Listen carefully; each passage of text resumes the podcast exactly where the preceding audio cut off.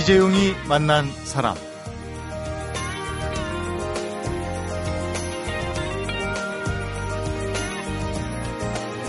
(1996년) 제30회 외무고시 합격. 외교통상부 안보정책과 경제기구과의 근무. 주일 대사관 1등 서기관과 주 파키스탄 대사관 참사관을 지낸 42살의 외교관. 그런데 지난해 8월에 16년간의 외교관 생활을 정리하고 9월에 바로 우동집을 차려서 세간의 주목을 받은 적이 있는데 그로부터 딱 1년이 지났습니다. 에, 혹시 후회는 하고 있지 않은지 외교관과 우동집 사장의 삶은 어떻게 다른지 전직 외교관이자 현직 우동집 사장 신상목 대표를 오늘 만나보도록 하겠습니다.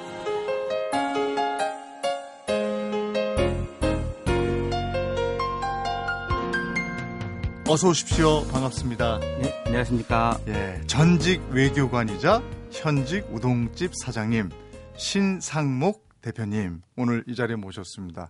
역시 전직 외교관 출신이시라 그런지 깔끔한 외모가 오늘 또 돋보이십니다. 감사합니다. 거기 그 우동 드시러 오는 분들 중에는 그 전직 외교관 출신이라는 걸 알고 오는 분들도 많죠. 예, 그 우동집을 오픈하고 난 다음에 네. 언론에 조금 보도가 되어서 네. 이런저런 소, 문을 듣고 오신 분들이 꽤 계십니다. 그러면 질문하는 분도 많겠네요. 네, 뭐 네? 보통 아 외교부에 내가 누구 아는데. 어, 그 사람 알지 뭐 네. 그러면서 말씀 주시는 분들 많이 계십니다. 음, 뭐 그때하고 지금하고 뭐가 좋아요? 이렇게 묻는 사람도 있잖아요. 아, 굉장히 많이 계시죠. 그럼 네. 뭐라고 대답하십니까? 아유 지금 제가 하고 있는 일 열심히 하느라고 저는 하루하루 어떻게 가는지도 모르고 잘 지내고 있습니다라고 말씀드립니다. 어, 먼저 제일 궁금한 것부터요. 에, 작년 8월에 사직서를 제출하셨고 9월에 바로 우동집을 열었어요.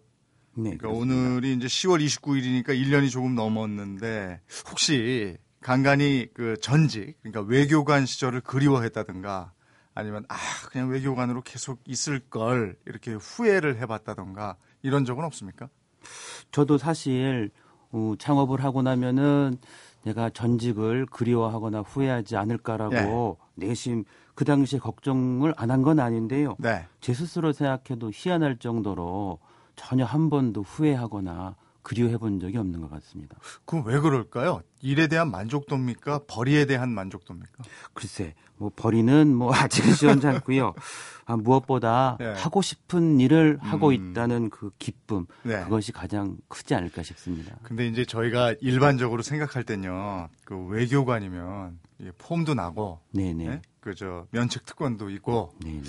아 이걸 왜 버렸을까 이런 생각이 들거든요. 음. 그 그 부분은 어떻습니까? 글쎄요, 뭐 다 자기에게 주어진 길이 있고 네. 자기의 적성과 자기가 가고 싶은 길들이 다 다른 것 같은데요. 네. 외교관 생활도 정말 멋지고 아주 보람과 긍지를 느끼는 그런 생활이었는데 저는 그 직장 생활을 하면서 제 일을 꼭 한번 해보고 싶다라고 음. 하는 그런 열망이 있었는데 그게 어느 순간 이렇게 좀 개발을 하게 된 것 같습니다. 음, 이게 어느 게 먼저였을까 이 부분도 궁금한데 그게 뭐냐면 에, 우동집 대표가 하고 싶어서 외교관 생활을 접은 걸까?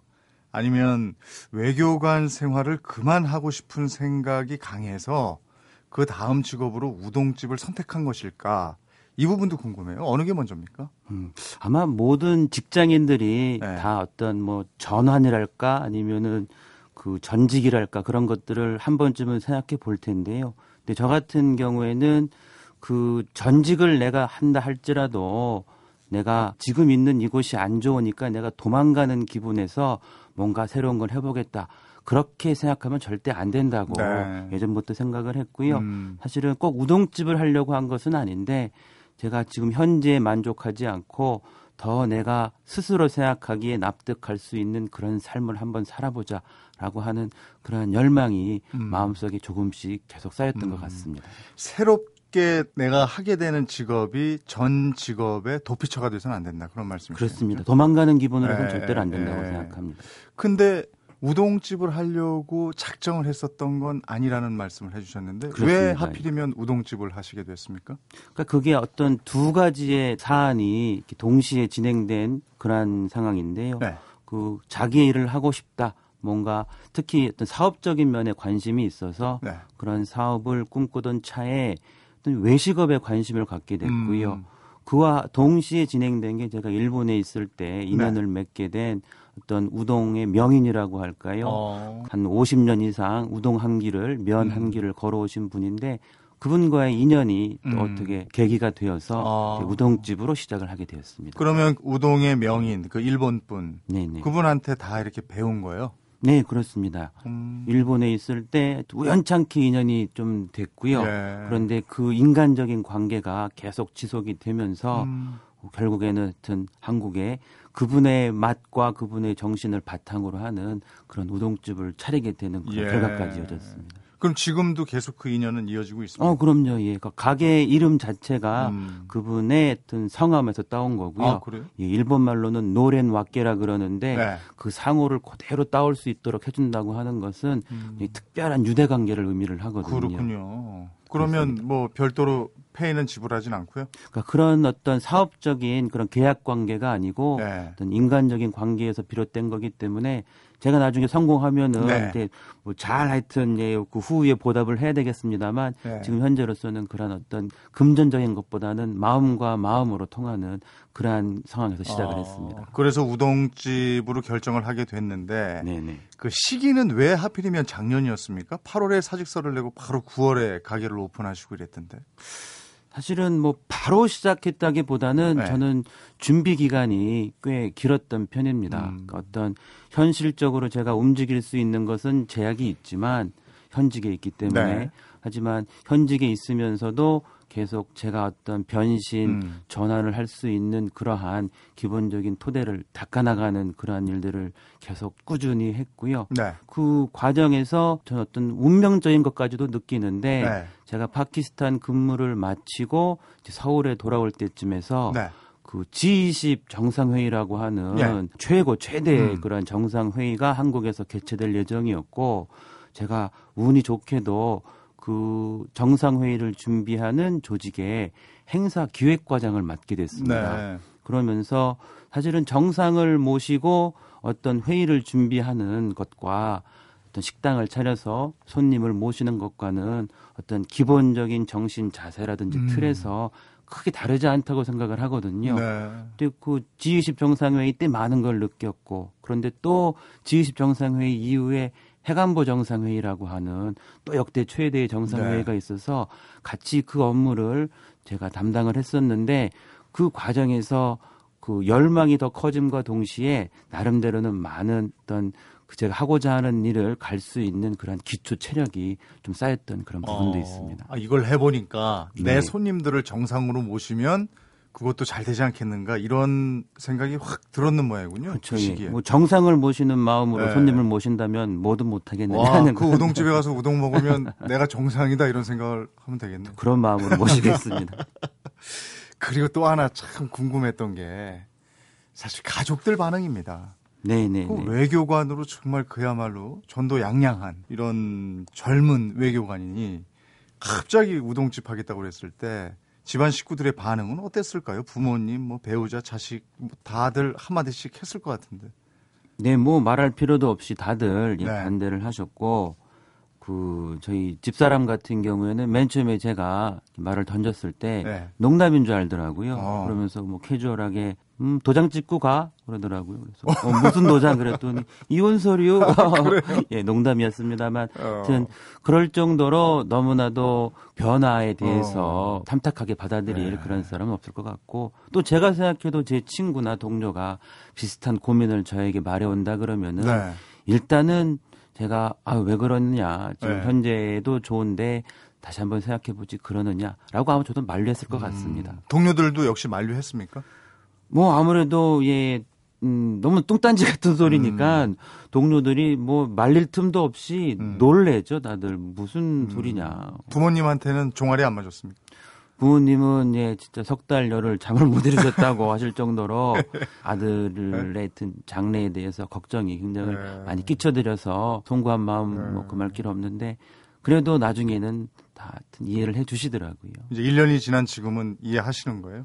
부모님도. 음, 예, 또 워낙 열심히 생활을 하고 네. 또 제가 그 하루하루 어떤 기쁨을 느끼면서 네. 열심히 생활하는 모습을 보니까 음, 그래, 그러면 됐지라고 하는 그런 뭐 반체념, 음. 반포기 그런 느낌이 아닐까 싶습니다. 집안 식구 중에 누가 제일 많이 반대했습니까? 음, 딸이 그렇게 많이 아, 반대를 했습니다. 지금 몇 예, 학년인데요? 지금 중학교 3학년짜리 딸이 있는데 예.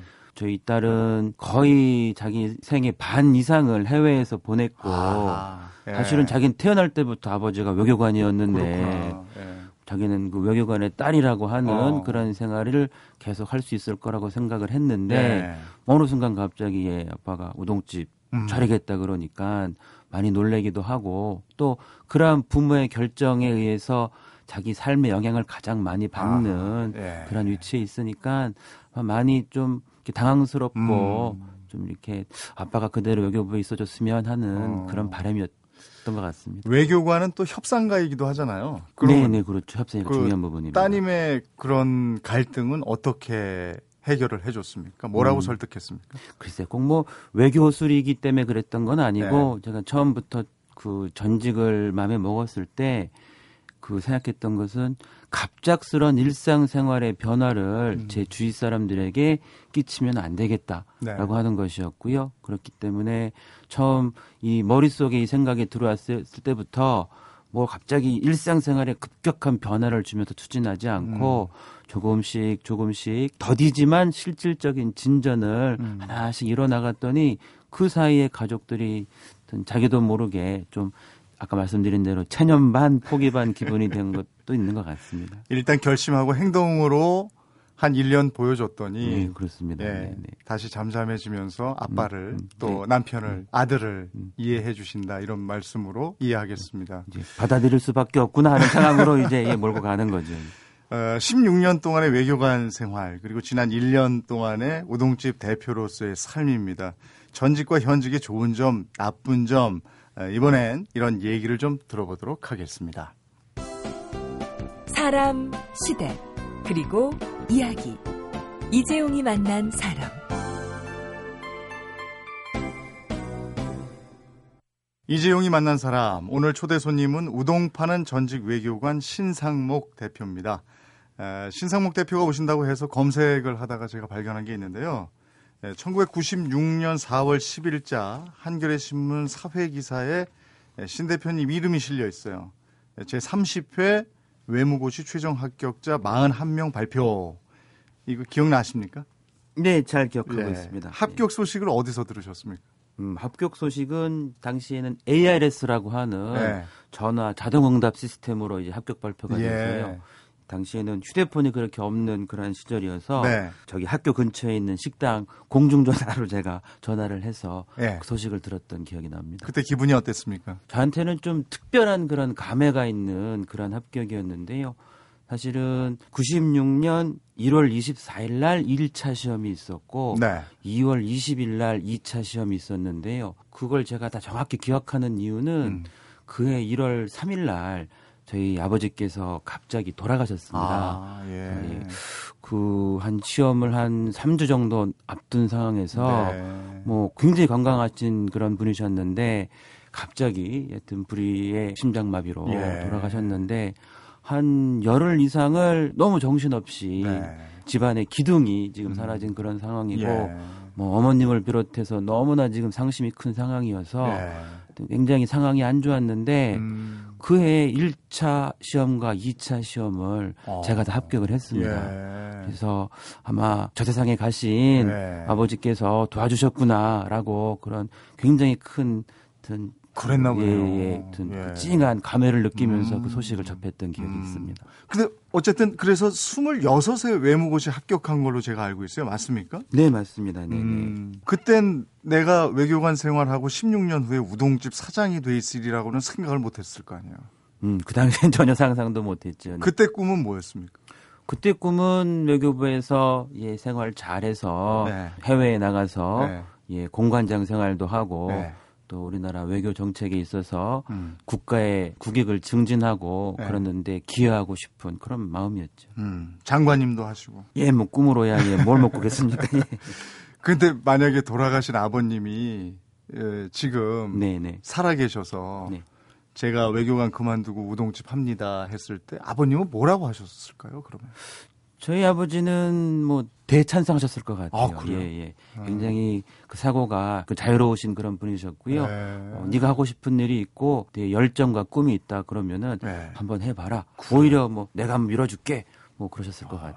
그리고 이- 이런 궁금증도 있어요. 혹시 그 외교관 생활에 적응이 힘들었나? 이런 거. 근데 음. 16년 동안 하셨으면 뭐 적응이 힘든 건 아닌 것 같은데 하여간 이런 생각도 드는 부분이 있잖아요. 그 적응을 못했던 것 같지는 않습니다. 네. 그 업무로서의 외교관 생활은 어떻게 보면은 제 적성에 잘 맞는 네. 그런 측면이 있- 있고요. 외국어를 사용하면서 일을 해야 되고 음. 사람들을 만나면서 일을 해야 되고 하는 부분에서는 적성에 잘 맞았는데 근데 조직이지 않습니까? 네. 그것도 정부 조직이라고 하는 거대한 하여튼 기계와 같은 그런 네. 조직이기 때문에 그 속에서 어떤 부품과 같이 음. 어, 본인의 어떤 위치가 느껴질 때 그런 때에는 좀 힘들었던 것 같습니다. 네. 우동집 대표로 지금 1년을 사셨어요. 네네. 외교관으로 16년을 살았어요. 그러면 제일 크게 달라진 게 뭐예요? 외교관 때하고 우동집 사장일 때하고는. 그 외교관 생활은 아까 말씀드린 대로 굉장히 긍지와 보람을 느끼는 생활이었지만 네. 지금 생각해 보면은 약간 좀 흑백의 세계 같은 그런 느낌이 있습니다. 음, 음. 논리가 가장 중요하고 네. 어떠한 정책이라든지 의사 결정을 하얀색 종이에 검은색 잉크로 타이프를 쳐서 음. 자기의 어떤 세계를 만들어 가야 되는 그런 흑백의 세계라고 한다 그러면은 지금 이 우동집을 시작하고 나서 뭐 일종의 자영업이고 또 어떤 사업적인 음. 그러한 부분인데요. 총 천연색의 아. 세계에 살고 있지 않나. 예. 그건 단지 그냥 그런 비유적인 그런 부분뿐만이 아니라 어떤 음식의 맛, 음. 뭐 모양, 가게의 어떤 인테리어의 그런 모든 구성과 어떤 조화 그런 것들을 생각할 때 뇌의 어떤 특정 부분만 자극을 받는 게 아니라 좌뇌와 우뇌를 골고루 쓰면서 정말 제가 모든 걸 상상을 할 때 총 천연색으로 상상이 이루어지는 어. 그런 세계에 살고 있는 그런 느낌이 듭니다. 그러니까 내 컨디션과 세상 보는 시각이 다 컬러풀하게 됐군요. 그렇습니다. 총천연색으로. 네네네. 예.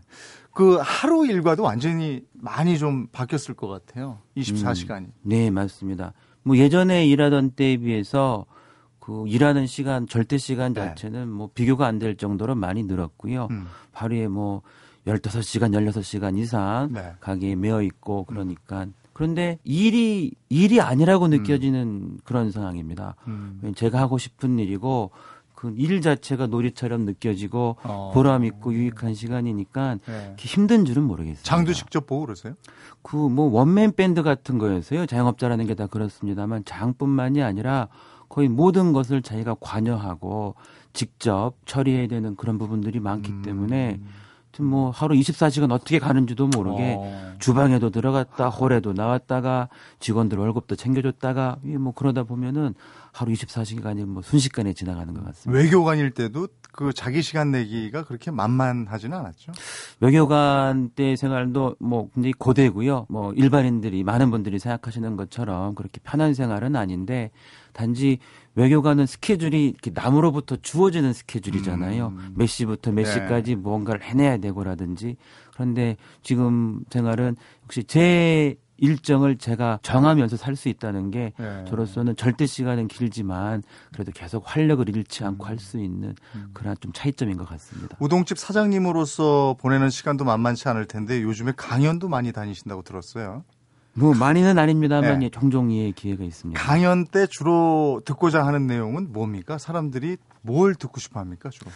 크게 두 가지 측면이더라고요. 첫 번째는 대학생들이나 젊은 사람들 네. 위주인데 저희가 앞으로 직업을 선택을 해야 되는데 음. 그 직업을 선택할 때 어떠한 기준이랄까, 어떠한 음. 마음가짐이랄까, 어떠한 안목이 필요할지 등등에 대한 그런 요청 사항이 많고 두 번째는 사실은 이 부분이 훨씬 더 많은 것 같습니다만 왜 수명은 100세를 향해 가는데 예. 일을 할 수 있는 나이는 뭐 50, 60 정도에 머무르는 그러한 사회적 현상이 있다 보니까 어떤 제2의 인생, 음. 자기 인생의 전환이라고 하는 부분에 대한 어떤 것이 우리 사회에 지금 화두가 되어 있는 것 같은데요.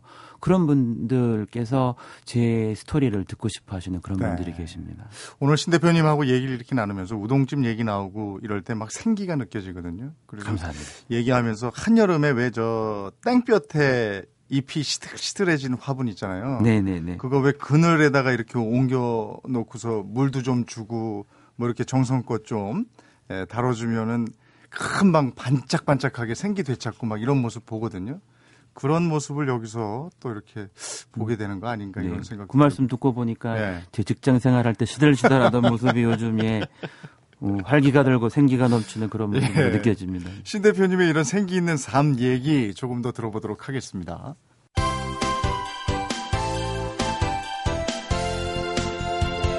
여러분은 지금 이재용 아나운서가 진행하는 이재용이 만난 사람을 듣고 계십니다. 네, 이재용이 만난 사람 오늘은 16년 동안의 외교관 생활을 정리하고 우동집 대표로 새로운 출발을 한 신상목 대표를 만나보고 있습니다. 네, 우동 파는 전직 외교관 말고 지난 5월 이후에는 또 요즘엔 그 대장금 형제 이렇게 불리신다고 그래요. 이건 어떤 얘기입니까? 아, 예, 그, 제 친형이 있는데요. 네. 저보다 두 살 터울에 지금 현재 회사에 다니고 있는 평범한 직장인인데 네. 올해 개최된 서울 국제 요리 대회에서 네. 예, 종합 우수상을 차지했다 그러더라고요. 그래요? 예, 저도 전혀 몰랐는데 한 1, 2년 전부터 네. 그 요리에 관심을 갖고 뭐 학원을 다닌다, 뭐 집에서 이거 만들어 아. 놨으니까 차려 놨으니까 먹어봐라 네. 그러면서 뭐 그런 일은 있었는데 어 이런 커다란 대회에 나가서 예.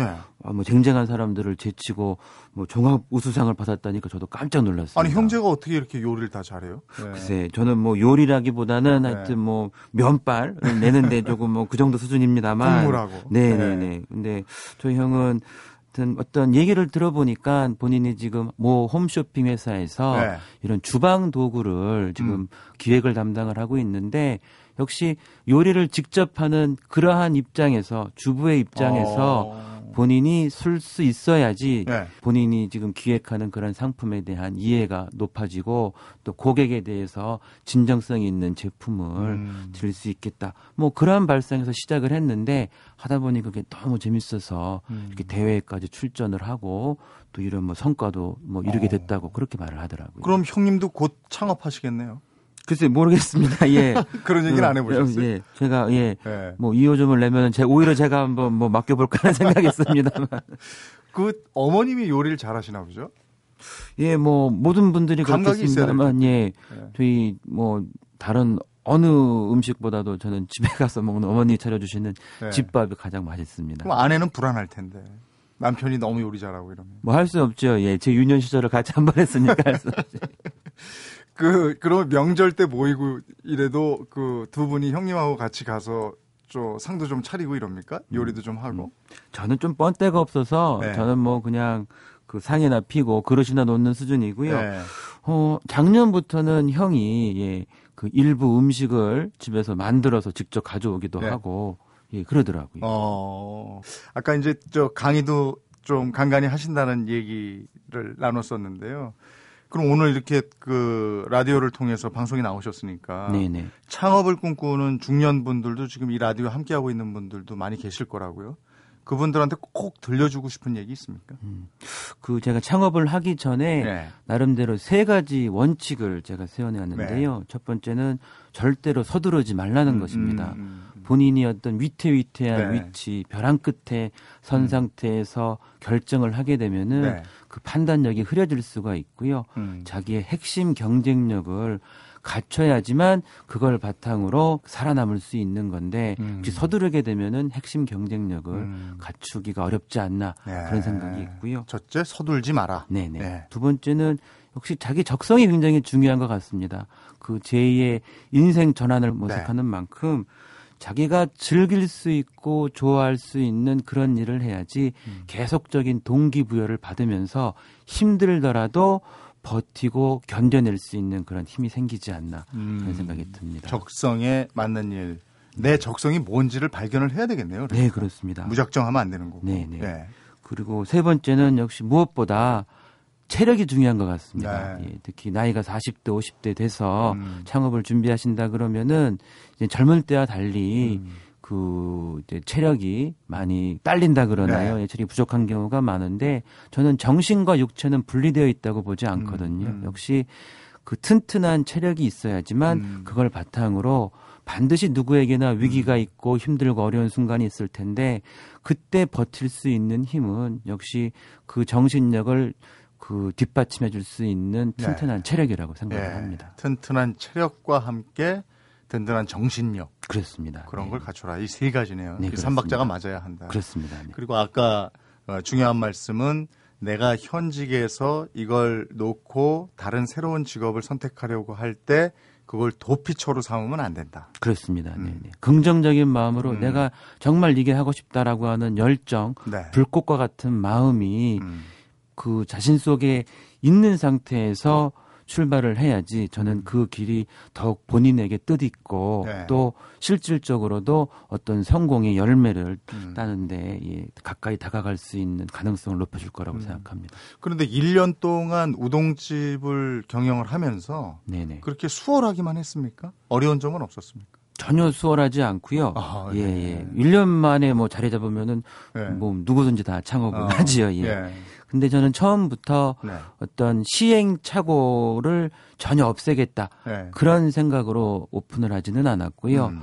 시행착오는 불가피하다 누구에게나. 하지만 이 시행착오가 인지가 되었을 때 음. 어떻게 하면 그것을 열린 마음으로 빨리 시정을 하고 고쳐나가려고 하는 그러한 유연한 사고가 더 중요하다고 저는 생각을 했습니다. 음. 요식업 창업을 해보시니까 1년을 해보시니까 제일 힘든 건 어떤 거든가요? 이건 참 제- 어렵더라는 예, 거. 제일 힘든 건 이제 손님들 입맛이 제일 힘들죠. 예. 예.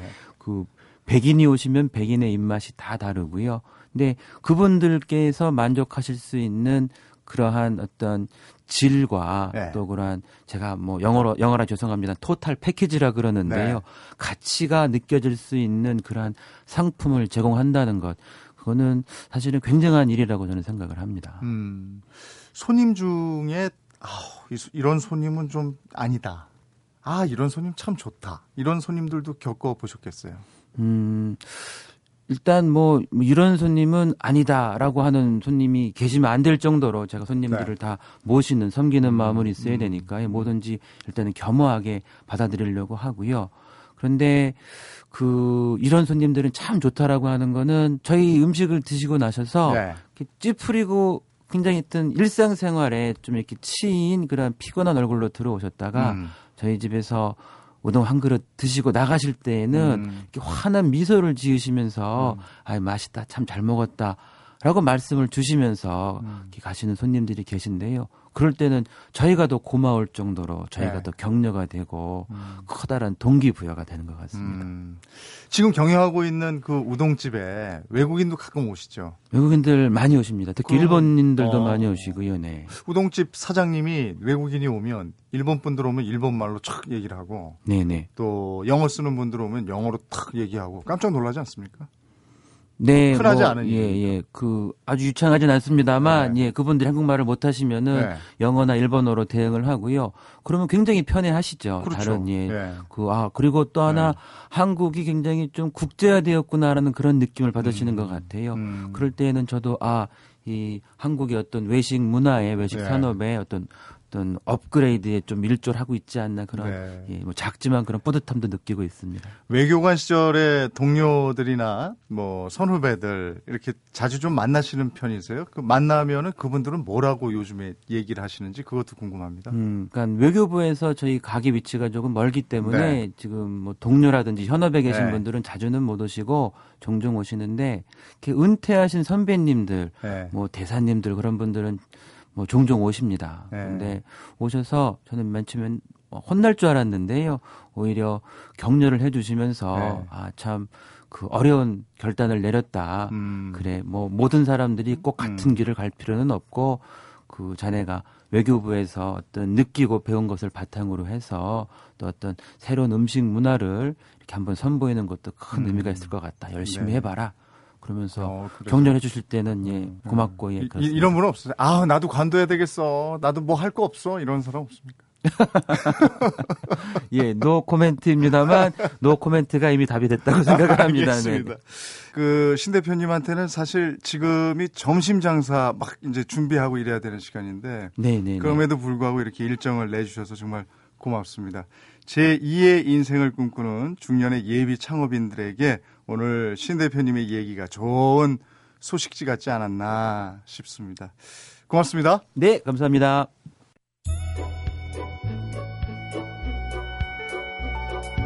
이재용이 만난 사람 오늘은 16년 동안 외교관 생활을 마치고 우동집 대표로 제2의 인생을 시작한 신상목 대표를 만나봤습니다. 신상목 대표가 외무고시 시험에서 62점을 받고 떨어진 적이 있다는데요. 그때 커트라인이 62점, 62.5점이었답니다. 근데 당시에 수험생의 절반도 넘는 숫자가 62점과 62.5점 사이에 몰려 있었다고 합니다.